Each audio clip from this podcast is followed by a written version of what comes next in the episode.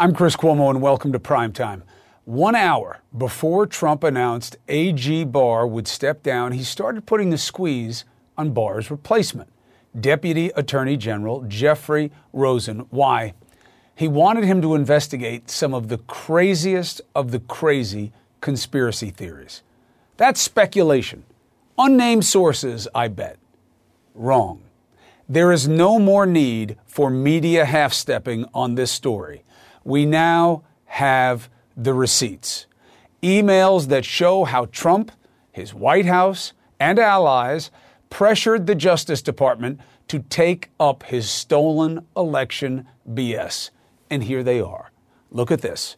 December 14th, 4:57 p.m. Now for context, December 14th was the day states certified the electoral college votes, sealing Trump's defeat. So what was the creator of the big lie doing as the reality was confirmed? Lying. A message from Trump's assistant with the subject line from POTUS. It included talking points about a quote cover up of voting crimes, how Dominion machines were compromised, and how Secretary Benson lied. All of this in Michigan, where Trump lost.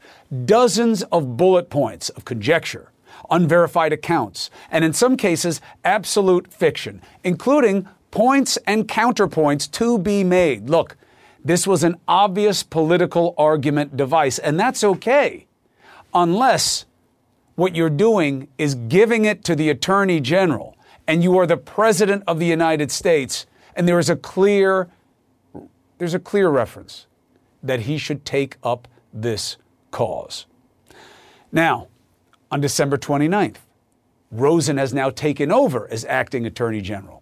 Trump's assistant sends another email to him and his acting deputy, along with someone else, that contained a draft of a lawsuit for the DOJ to sign on to the effort to overturn election results.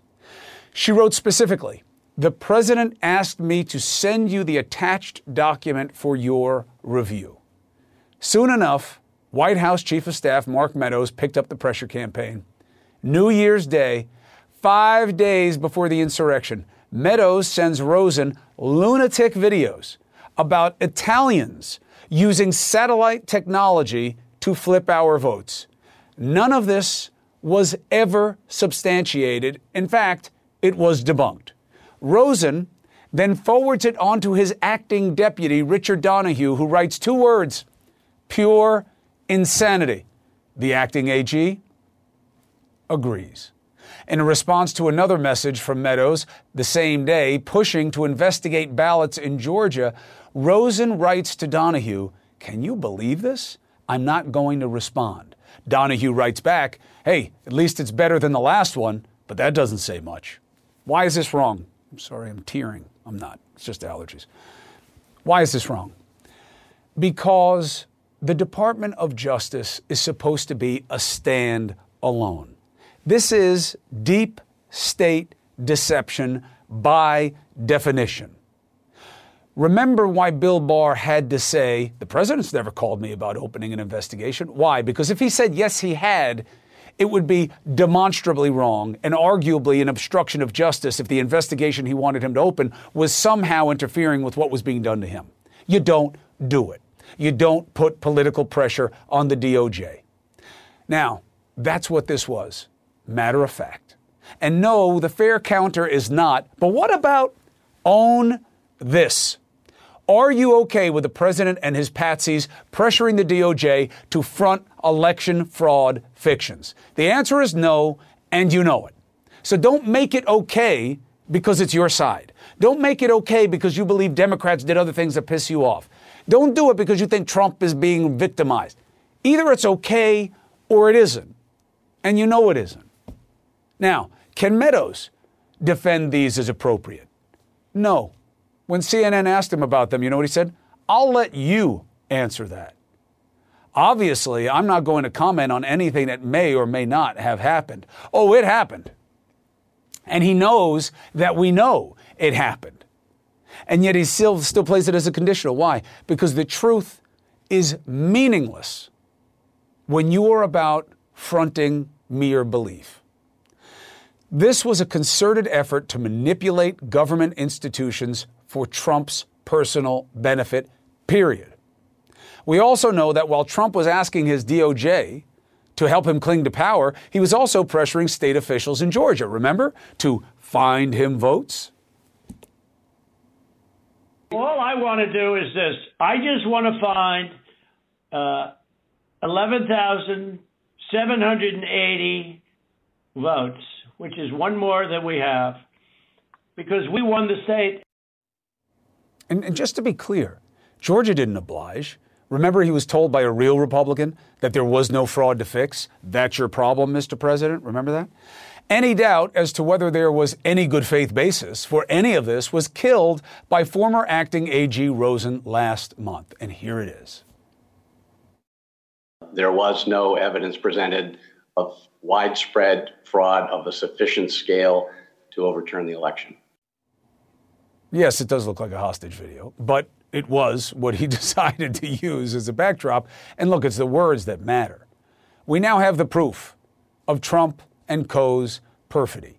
They abused their power for the worst reasons, period.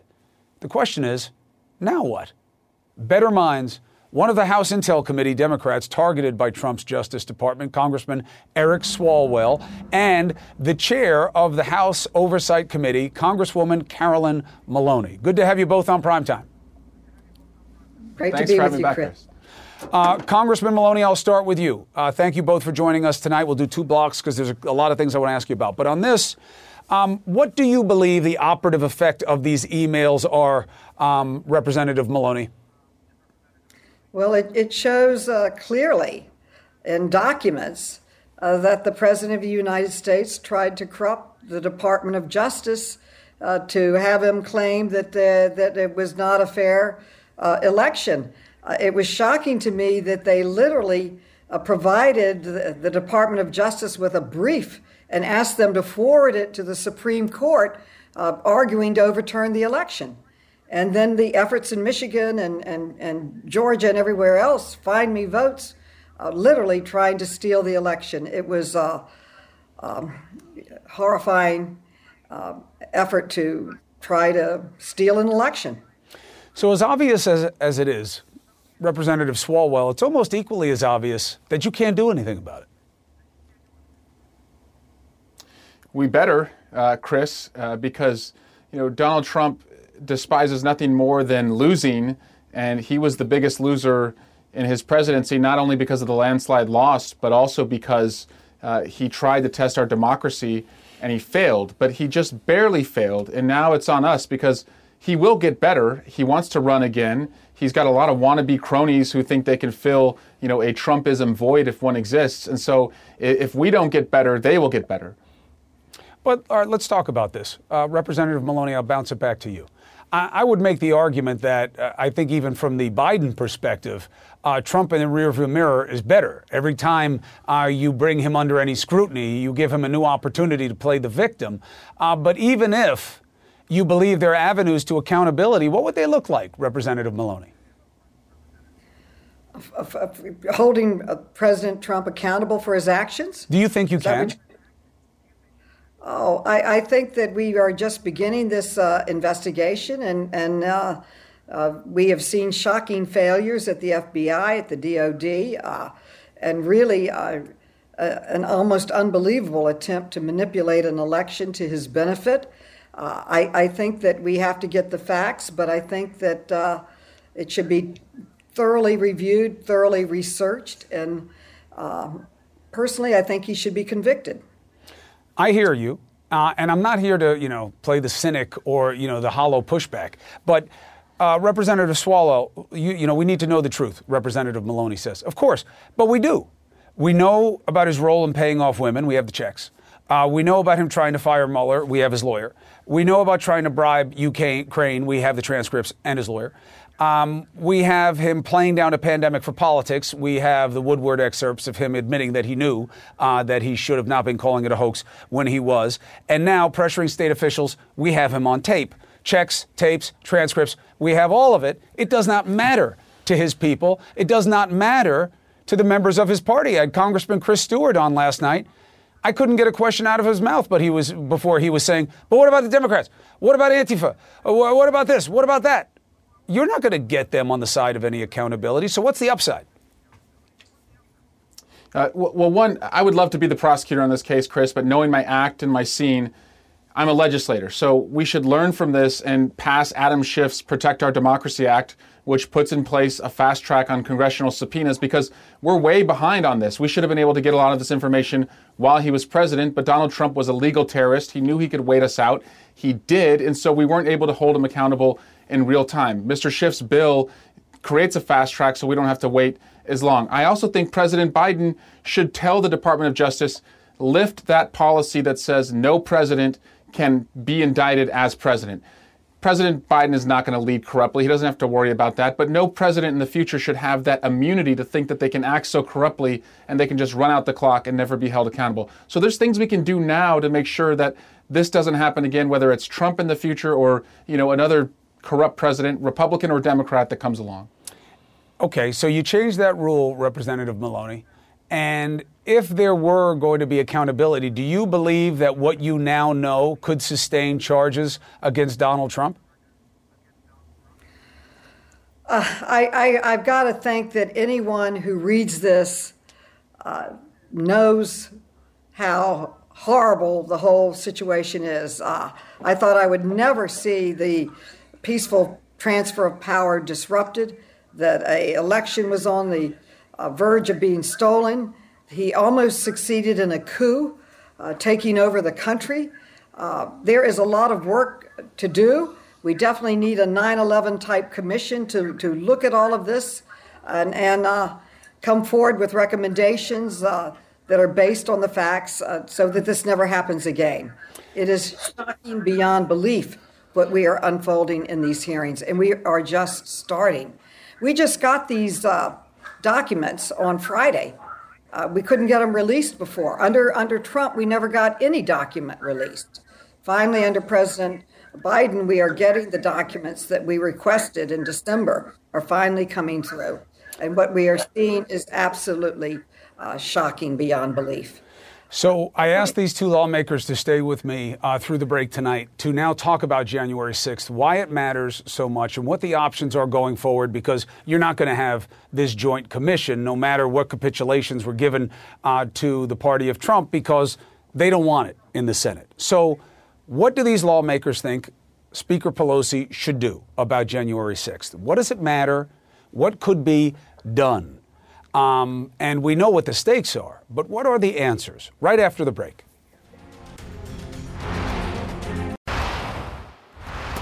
In all my years in this business, I have never seen anything as obvious as the infamy of January 6th be held up through a complete lens of political perspective. I've never seen anything like it. It's like literally 9 11 being seen as you know, something materially different than what we all watched and lived.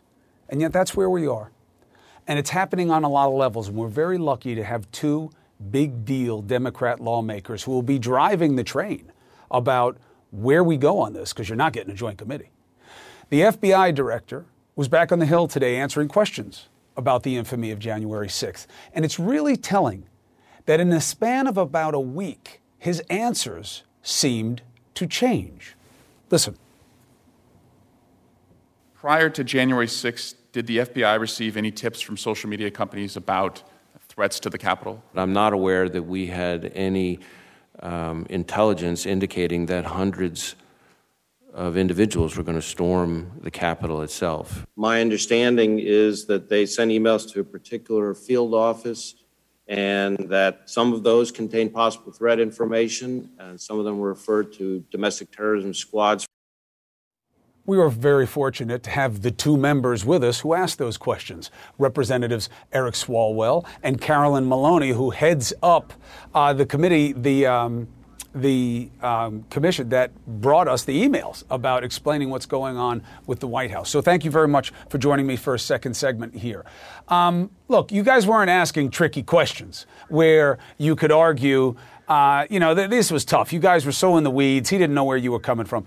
Um, that's not the case. Representative Swalwell, do you believe that the FBI director got new information that changed his answer to Maloney from what he had said to Swalwell a week ago?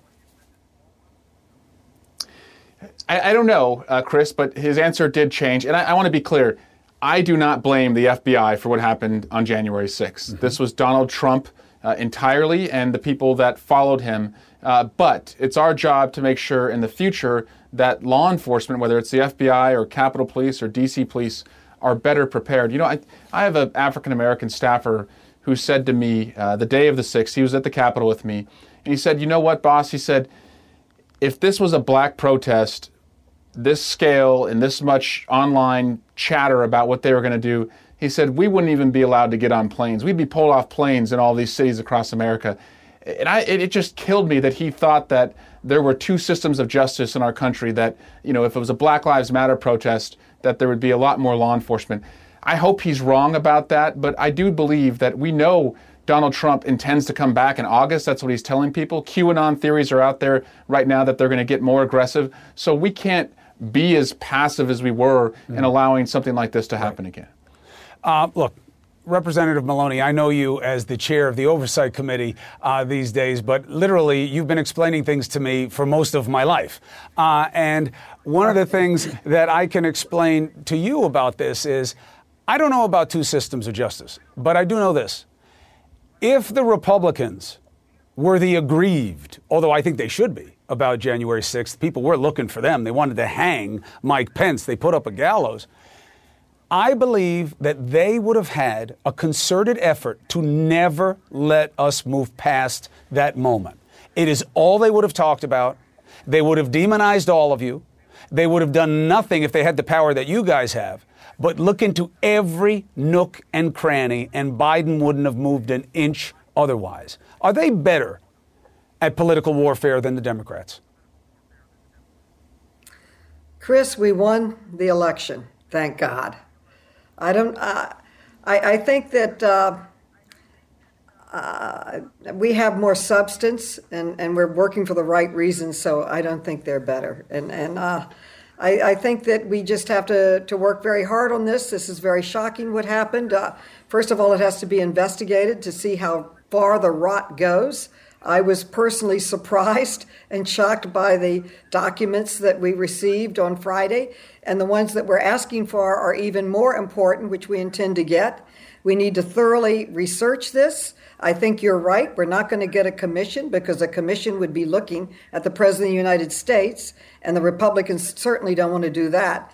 So the best we can do is have a select committee, which I hope the Speaker uh, will uh, decide to do but that the various committees that have jurisdiction, such as the one that I'm honored to chair, continue with their investigations. We revealed today in the hearing a, a shocking example of an intelligence failure at the FBI. We had 50 documents warning the FBI very explicitly from Parler on social media this is war. Do not be surprised when we take the Capitol. All kinds of violent conversation, and the director of the FBI testified that he was not aware of this. Well, if that's true, that is a, a, a phenomenal failure of the FBI that's got to be corrected in the future. Quick follow. And in our this was the second one we had. Uh, no one was in charge in the first hearing. Uh, DOJ said they weren't in charge. DOD said DOJ is in charge. No one even knows who was in charge. There was no planning, there was no co- coordination. Uh, it was a, a failure in so many ways, and we need to correct this. We need to strengthen our democracy. Quick follow What do you want that you've just asked for in terms of documents that you believe are even more important than what you've gotten? Stay tuned. It's a good tease. You should be in my business. All right, so let me ask a different but question. I will say, Go ahead, please. Chris, Chris, Chris, you got to look at DOD. You got to look at DOD. They were just even more shocking than uh, the FBI in their testimony today. This is the United States military, and they did not protect the capital of the United States when the vice president's life was in danger, the speaker's life, many, many members of Congress, their staff, the clientele working there. They couldn't protect the capital of the United States. We documented 12 times that they were called frantically come in, help us, help us, send in the National Guard. And they decided that they were resisting going in. Why? We, we need more hearings, we need more documents, we need to get to the bottom of this. Why did the greatest military in the United in the world uh, fail at protecting the capital and they were there? So at the same time, uh, Representative Swalwell, that Maloney wants to move the train in terms of who knew what and when and why. You have equal opposite energy in the party of Trump, where I had Chris Stewart, and again, you know, he's not known as being an outer fringe player, okay? You know him, you know him well, I'm sure, Eric. So he says last night, I think the FBI got it wrong. I don't think it was an act of terror. Certainly wasn't a coup. It's not an insurrection. Uh, it's no worse. In fact, it's not as bad as what we saw largely a summer or so before, where they were burning down courthouses and they were doing this and they were doing that, and nobody really cared. That's much worse. The American people believe that's much worse than January 6th. What do you think of that intent, let alone of the truth of the basis? Well, burning down courthouses is wrong. Chris. Uh, but I also saw last night in that interview that Chris Stewart said he voted to remove Marjorie Taylor Greene from her committee, and you had to later correct that, that he actually did not vote to do that. And so, Chris, John Dean said 50 years ago that there's a cancer on the presidency. And now we see that when Donald Trump was president, he was the cancer. And he not only destroyed rule of law, systems of justice, democracy, that cancer has persisted and has affected people who I had served with and really liked, like Chris Stewart, who are trying to rewrite history as far as January 6th. And look, this is now a party that is rolling with the cop killers. Paul, Paul Gosar today called the officer that saved so many lives an executioner. 21 Republicans voted against giving the police officers on January 6th the gold medal. And Kevin McCarthy still refuses, even though he's saying he would, to meet with Officer Mike Fanone. They are a dishonor the police party, all because that's what you're supposed to do to honor Trump. You dishonor the police. Mm. I saw you, uh, I'll let you guys go, but I saw you, Congresswoman, smiling um, at the idea that I had to catch Stewart faking something that's so easy to know, which is which way you voted on something. And I know it's laughable because you're like, what do you think he was going to get away with it? He will. Because on his side of the ball, they don't care that he gave bad information about his vote. They came after me for losing an interview, which I don't even think is possible. But that's how they play on that side. And I'm just telling you, it's often a winning strategy. But thank you very much. I promise you this show will follow all of your efforts all the way through. Congressman Swalwell, thank you. Congresswoman Maloney, as always, a pleasure and thank you. Thank you, Chris. Thank you. All right. We will stay tuned. The most critical meeting of President Biden's first trip abroad is just hours away. And this isn't hype, it matters. Going face to face with Putin matters, especially now, because you know that Putin is an intelligence man, he's an intelligence operative. And he speaks English. He just chooses not to because it's part of the canard. Now, he got a free pass to mess with our democracy for years by the last guy, as Biden calls him. What is the best way to deal with Putin in this meeting? What has to happen? What can't happen? Why does it matter? And what does the mindset have to be for Biden? Those are hard questions to answer. Unless you know someone who knows all about Putin, how he worked last time, how he wants to work this time, and wants to help Biden be in the right place for the sit down. So we can get our answers next.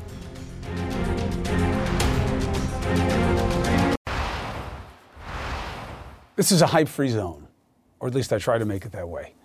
Um, but Biden sitting as the United States president across from someone who has been eating this country's lunch for the last X years matters. Vladimir Putin is no joke.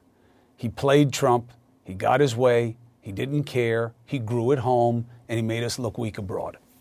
Biden is hoping the Geneva summit will be the start of a quote, stable, predictable relationship.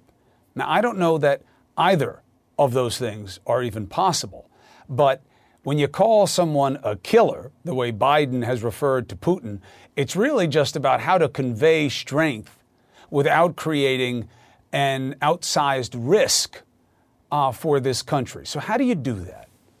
Especially with this brazen ransomware cyber attack thing going on, in addition to election meddling, which, remember, is on the increase. Let's get after it with someone who actually helped President Biden prepare former NATO Deputy Secretary General and Undersecretary of State for Arms Control, Rose Gottemoeller. Rose, I want to know if I you saw me smile when I say your name, it's because they were telling me in the control room how to say it, and my producer was saying "Gotta Miller" like "Gotta Miller Light." So now every time I think of you, that's the way I'm going to say your name. But now you got it, Chris. You've made my cousin in Ohio so happy. That's his uh, his handle. so uh, let's talk here, uh, and let's do it a little bit as uh, we'll set the stage about why it matters, and then I want to role play a little bit about if Putin's coming a certain way, what matters uh, for Biden in that circumstance, because that's your genius, is that you understand where his head is and what the games are and how they need to be countered. But the floor is Helsinki. At Helsinki, Putin sat there pretending he doesn't speak English, listening uh, to the President of the United States take his side over the United States intelligence agencies. And I heard about it for months afterwards, as I'm sure you did, from all kinds of sources I have in the intelligence communities and in Russia, saying, wow, wow, did he eat your lunch? How big a deal was that and why? Well, I was hearing a lot about it from the NATO allies who were really spun up. So, yeah, it was a big deal. And it was a sign of somebody who wasn't prepared for that meeting and didn't know what he was walking into. You know, Chris, I am a little tired of this notion of Putin, the negotiator who is omnipotent. He loves to play games, but all negotiators love to play games. Russians are pretty good at it. But I think that it's not necessary to consider him some kind of negotiating god that you can't handle because I think Joe Biden can. So, what does that look like? When he sits down and Putin says to him, Hey, I don't have anything to do with your elections. This is all hype from your media. And ransomware, I don't know who's doing what any more than you know what people are doing in the United States if they don't work for you. What are you going to say? Well, this is their line all the time about these hybrid methods that they're using, where you know they are they are trying to get into our cyber systems. They are going around and behind and underneath, and never coming out and saying what they're doing in the open. This is a consistent Russian government line. It doesn't only come from Putin. So all Biden has to do is say that is not the information we have, and I am extremely well informed, and you know about the strength and the power and the understanding of our intelligence community, which Putin does understand as a former KGB man. People love to say that. He is a former KGB man, but don't forget he's been president of uh, the Russian Federation since 2000 now, and he's gone a long way from his time as a lieutenant colonel in the KGB. So does Biden have to overwhelm with information, or is it about resolve? Is he there to make the case, or just to have a stone face looking at Putin and saying, I know what you did? and you're not getting a pass. I'm, I'm coming for you. Like, how strong is the right posture? I think that uh, it it depends. They both said publicly that there are areas of mutual interest for the countries that they want to ensure, for example, that we don't end up in a nuclear war. And so, therefore, they're going to continue to talk about nuclear stability and how to get a handle on nuclear weapons, how to reduce and limit nuclear weapons. These are mutual interests, not only for Russia and the United States, but for the globe as a whole. There are other areas that they need to work on together. And I've been interested to hear Biden say, let's sit down and talk about Ukraine together. This is important because even during the Obama administration, it was left to the Europeans, to Macron, to Merkel in Germany, and uh, and France to, to work with the Ukrainians and Russians. So I think it's a really good good thing that Biden said, I want to try to tackle this issue and you know get the Russians out of the Donbass, begin to re- resolve the problems that resulted from the invasion of Crimea in 2014. So that's a mutual interest. So first of all, uh, what do you make of the political criticism that Putin doesn't deserve a summit? And second, to the extent that you're going to have one, um, why be broad about areas where we can work together? Why not start with the you're trying to destroy our democracy? Uh, well, I do think that is where they are going to start, and I think there's going to be some very tough talk for a good long time. I noted today that they've announced they're going to have a small meeting first with just the two uh, ministers of foreign affairs, the Secretary of State, Tony Blinken, and Lavrov, the Minister of Foreign Affairs, and then the two presidents. That's the time to have a very direct discussion, no holds barred about the concerns we have about Russian malfeasance. Then, then they can go into a larger meeting with other experts there where they can talk about some of these these tough issues that again, if we can get some some cooperation moving on them, we'll end up in a more stable place ourselves, for ourselves and also for our allies. Does Putin have any reason to work with you on anything? I think so. Absolutely. First and foremost, and you noted it at the outset in talking about Helsinki, he loves to be a leader on the world stage. He loves to stride the global stage and, and be the powerful figure there. So, honestly, you know, this is a great deal for him. And one reason that he apparently hesitated to take the beating for the longest time was that he was afraid that he would just get lectured to publicly by Joe Biden and that it would make him look bad. That's what happened when he went to a G20 meeting uh, back about 10 years ago, and he wasn't very happy about it at all. So I think that he is feeling also anxious going into this meeting and thinking, how can I come out of it looking like I'm a leader on the global stage? So it'll be up to Biden both to convey our concerns strongly, to make sure that he understands in no uncertain terms, but also that the public understands. That's important that they're not going to have a joint press conference where, again, Putin can play games. Biden can come out and say, this is what we talked about. This is the, the message that I laid down. And here are some areas we're also going to try to develop some mutual uh, interest in, some mutual cooperation in. I think that's really a good way to go. It was a wise decision. Rose Gottemoeller, do me a favor. After the summit, uh, will you come back and help us understand why what happened happened? I certainly will. I'll be happy to, Chris. Thank you very much. Appreciate you uh, kind of setting the table for where our president's head is moving into this. Thank you very much. My pleasure. All right, so there's new controversy over policing in America. Um, have you seen the video? Somebody's vaping on a boardwalk. You're not supposed to. It then turns into this, uh, and it gets a lot rougher than what we're showing you right now. What is right, what is wrong, and on whose part? Let's take it apart. Next.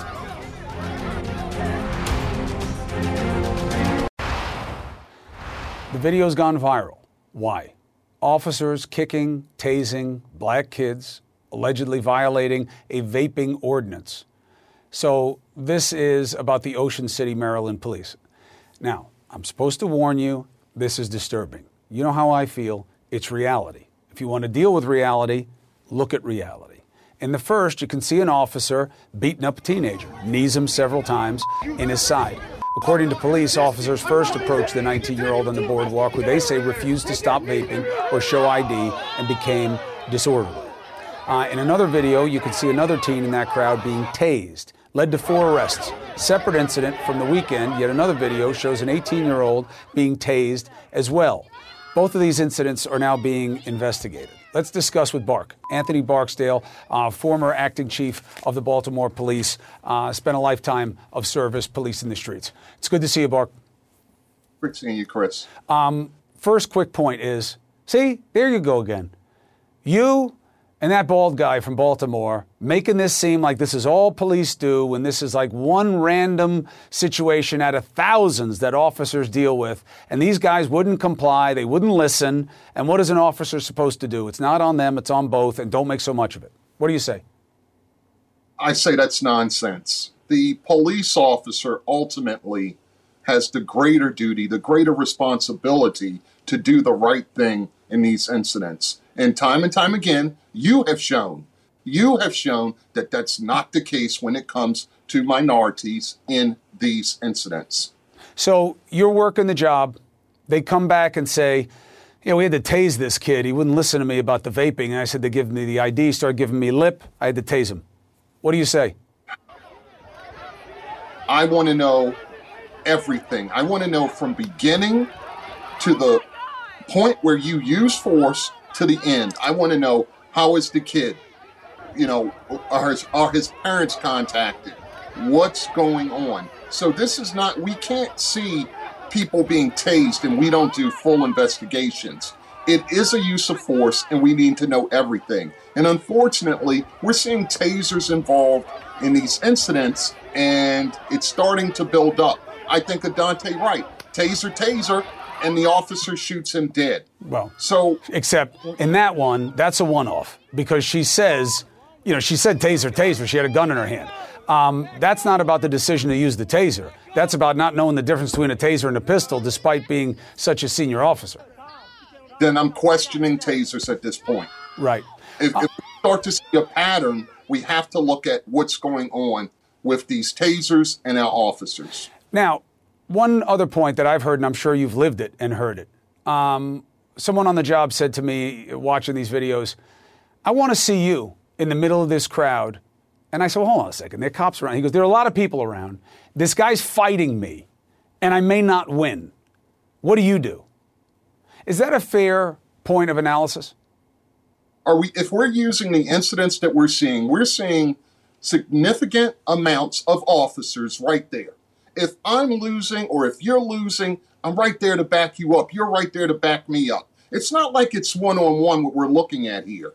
And the equipment that they have on their uh, gun belts is is there for that reason. If you need it, use it. But we can't justify the knees that we saw with the one officer. Well, you can't do.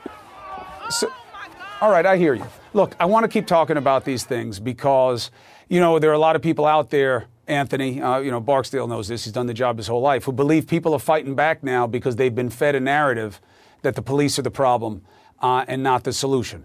And I know you don't believe that. I know you've spent a lifetime as a police officer, uh, training people and keeping communities safe. And that's why we have to keep talking about this. Show what's wrong. Um, uh, you know, when it's somebody who does something to a cop or when it's a cop doing it to somebody else. I appreciate you, Anthony Barksdale. All right, Chris. All right, I'm sorry about the ball joke. You got a perfect head, by the way. It's a perfect it's shape. all right. If I had the same shaped head, I'd shave mine too. All right, I have a bolo ahead. I, I got to be careful because Bark will slap me around like there's no. All right, so I have a bolo. Be on the lookout. Why? We had something happen on the show last night that is really instructive of where we are, but also where we could get. Next.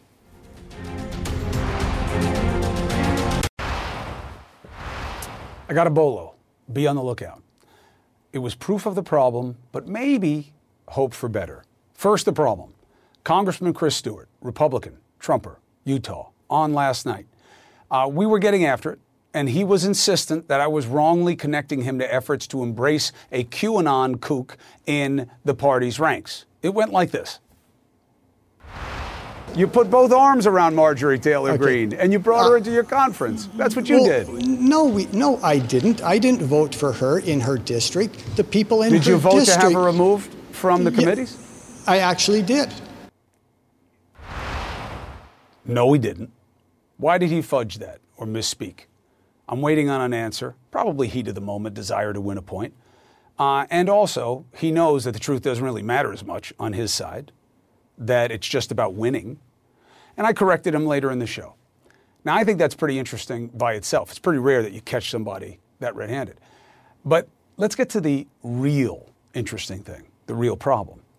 The right fringe after the interview jumps to say that he cleaned my clock in the interview, which is not only not accurate, but not possible. It's an interview, not a fistfight. But more importantly, it shows us the problem of the fringe and what it's about. Us and them owning the media, creating conflict. It's a fight. Much of it was just Twitter toxicity in the beginning. Not that the mainstream media doesn't too often see that as a proxy for insight and start reporting on what these people are saying on Twitter. We don't even know if they exist. But then the Daily Caller tweets out the headline taking Stewart's word for what happened and making the point that I got, you know, I'm getting beat up, I'm getting worked, you know. So I jump on them for being wrong and challenge them, asking, Are you going to own that in the rush to be rabid you got it wrong? Or are you going to be like your founder, the fire breathing fop over on Fox, and just front a fraud? You know what the Daily Caller did?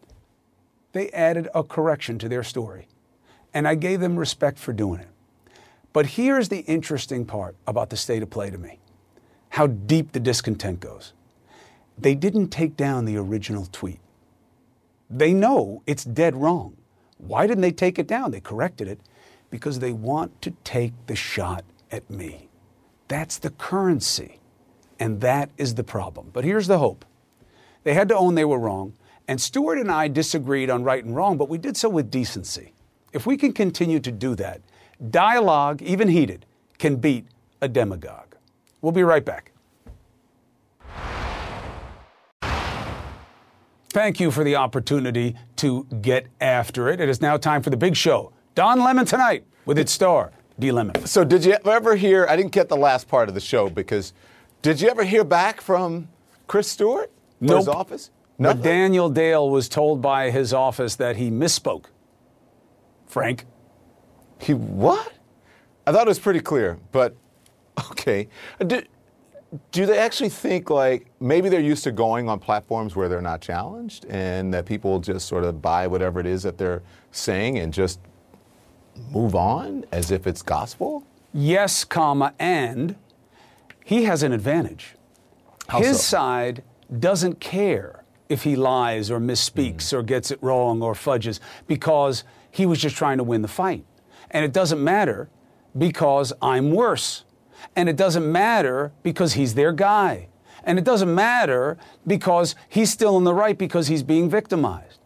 See, look, uh, Representative Maloney didn't like when I said this tonight. Uh, all due respect to her and the Oversight Committee putting out those emails about what Trump was trying is huge. I say, I think they're better than you at this. If they had been the aggrieved on January 6th, and in the position the Democrats are in, you and I would have never been able to move on from it. I probably would have been in Washington, D.C. for three weeks covering it because it's all the Republicans would have been doing is saying we must put down the Civil War. It's all they would do. Biden would be able to be nowhere else. Yeah, well, you get no argument from me on that. And imagine, uh, as we have said, and many have said before, if the tables had been turned on January 6th, just imagine if it was people of a darker hue, what would have happened? Just imagine if it was, you know, supporters of Joe Biden or Hillary Clinton, or, I mean, uh, we would still, that's all we would, ha- that's all would, we'd be hearing about from the right and especially from state run media. I mean, look, it's not even fair to make a color comparison because all the stakes fly up. You know, you'll get your ass beat for vaping. You know what I mean? You Yeah. don't stop vaping right away, yeah. and you talk tough to a cop. Uh, there's, you know, there's a too good an, an index of problems. So let's leave color out of this just for now because it's too obvious what happens then. Right. Politically, I just believe they play to win, Don, and that it- it's like the old Raiders. Just win, baby. You So know how I Chris feel Stewart about this. lied. I, I don't disagree with you on that. Let's just no, let's, no, he misspoke. Let's say he didn't lie. Let's say he misspoke. I don't know how you forget the only vote on an issue that you took that just happened that was covered by everybody. But I'll give him the benefit Yeah. of the How doubt. long did the misspoke thing take to? For, I mean, They never know. answered us. They Yeah, answered Daniel but, uh, Dale today. How easy is that? It's like, oh, wait a minute. I was just on with Chris and I said something wrong. I better have my people call him and, and explain to him that I, that's not what I meant. That Yeah. could that would have taken all of what five minutes? They don't have to admit Yeah. any mistakes. Well, they don't have to admit them because their side doesn't care. All they're saying on the right fringe is, well, what about this? What about that? What about these people? What about that? What about the Democrats? Why don't you talk about this? You don't have to tell the truth. But we have to hold them accountable. That's the job. That's what we got to do. And I got to get on to my job, my well, look, friend. you got a tie on tonight. I I know what you're going to talk about is very serious, and I'll be watching because I love you, D. You know why I have a tie on? Because the someone who was there the last time a president was in Helsinki is joining me now, and she's also been advising the current president on his meeting with Vladimir Putin. And so we're going to talk to her. That in is very moments. important. I thought you meant me. I was in Helsinki. Yeah, yeah, but I meant someone who's important. Oh, Thank you. my mistake. Yes. I misspoke. Well, at least you corrected it. I'll, I'll see you, brother. Good Love night, you. brother. Good night. Quality sleep is essential, and that's why the Sleep Number Smart Bed is designed for your ever evolving sleep needs. So you can choose what's right for you whenever you like. Need a bed that's firmer or softer on either side? Helps you sleep at a comfortable temperature, quiets their snores. Sleep Number does that. Sleep better together. JD Power ranks Sleep Number number 1 in customer satisfaction with mattresses purchased in-store. And now, save 50% on Sleep Number limited edition smart beds for a limited time. For JD Power 2023 award information, visit jdpower.com/awards. Only at Sleep Number stores or sleepnumber.com. Now streaming exclusively on Max. A new CNN flash doc about the album that has Nashville talking. Call Me Country. Beyonce and Nashville's Renaissance. Watch it at max.com slash call me country. Max subscription required.